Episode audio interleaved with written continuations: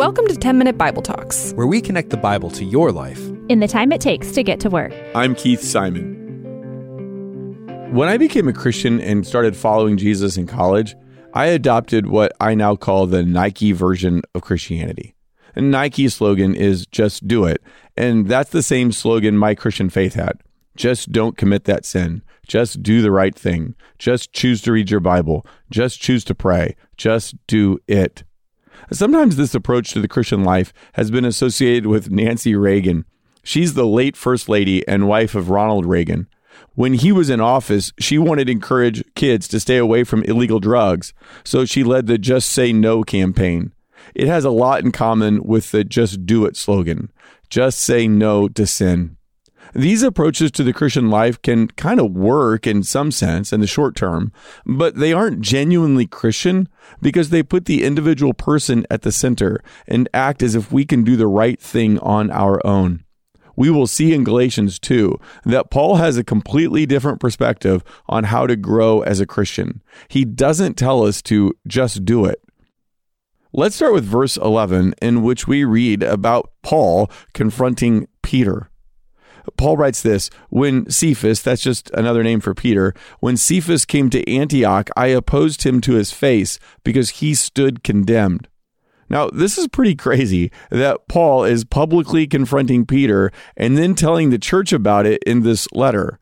We'll get to the reason for the confrontation in a second, but before we do, can we just appreciate the way that this is handled?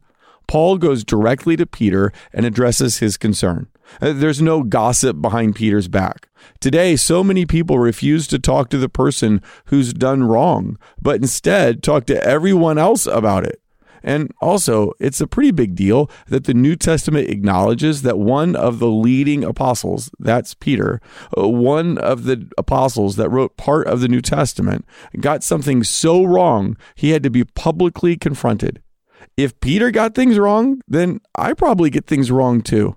Okay, so what did Peter get wrong?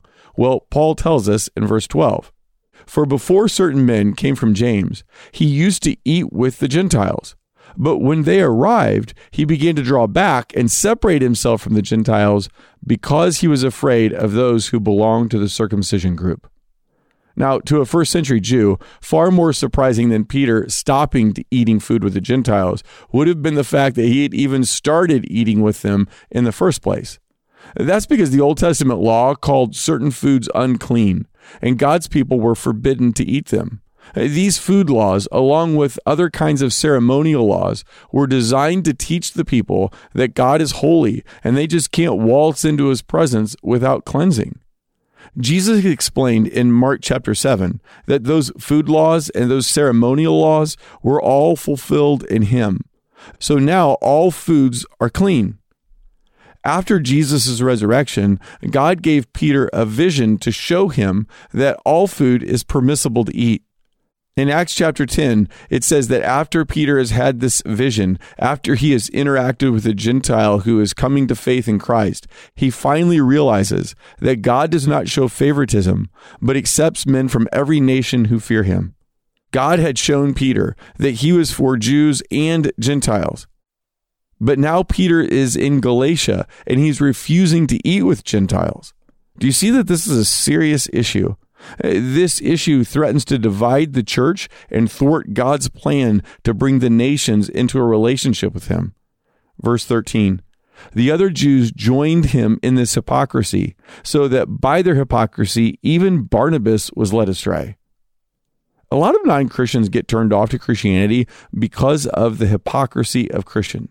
But here's the deal God hates hypocrisy too. Verse 14, Paul says, When I saw that they were not acting in line with the truth of the gospel, I said to Peter in front of them all, You are a Jew, yet you live like a Gentile and not like a Jew. How is it then that you force Gentiles to follow Jewish customs? I mean, there's so much in that verse. And notice that Paul calls out Peter for not following all the Jewish customs, but expecting other people to follow them. It's the classic double standard. And this kind of hypocrisy is contagious. Even Barnabas, who is one of the influential leaders in the early church, has been led astray by Peter. This is a great reminder that when we go astray from God, we usually take other people along with us. But what caused Peter's hypocrisy? Well, back in verse 12, it said that Peter was afraid of the circumcision group. See, there were people in the church that said to be a Christian, you had to believe in Jesus and be circumcised, believe in Jesus and follow the food laws. Peter was afraid of their rejection, so he capitulated on what he knew to be true. But there's probably more going on too. Uh, all of Peter's life, he'd grown up hearing Jews are good, Gentiles are bad. Jews are clean, Gentiles are unclean. As a group, the Jews looked down on the Gentiles. So now there's probably some racial pride at stake, some ethnic and racial superiority. Now, what would you do in this situation if you believed in the Nike version of Christianity? You know, the just do it approach to obeying God. What would you say to Peter? Maybe you'd say something like this Hey, Peter, you broke the no hypocrisy rule. You broke the no racism rule. Stop doing that. Do the right thing. But that's not what Paul said. Instead, he told Peter that he was not acting in line with the truth of the gospel. See, when you believe the good news that Jesus is your saving king, it changes the way you live. The gospel is truth that impacts how you live your life. So, growing as a Christian means we bring every area of our life in line with the truth of the gospel. Peter's version of hypocrisy isn't in line with the gospel because it denied that we are saved by Jesus alone, not by Jesus plus something else. And racism and nationalism are not in line with the gospel because those sins tell us that we are better than others. But the gospel says that we all need God's grace. We should all see ourselves the way Paul saw himself, and that is the chief of sinners.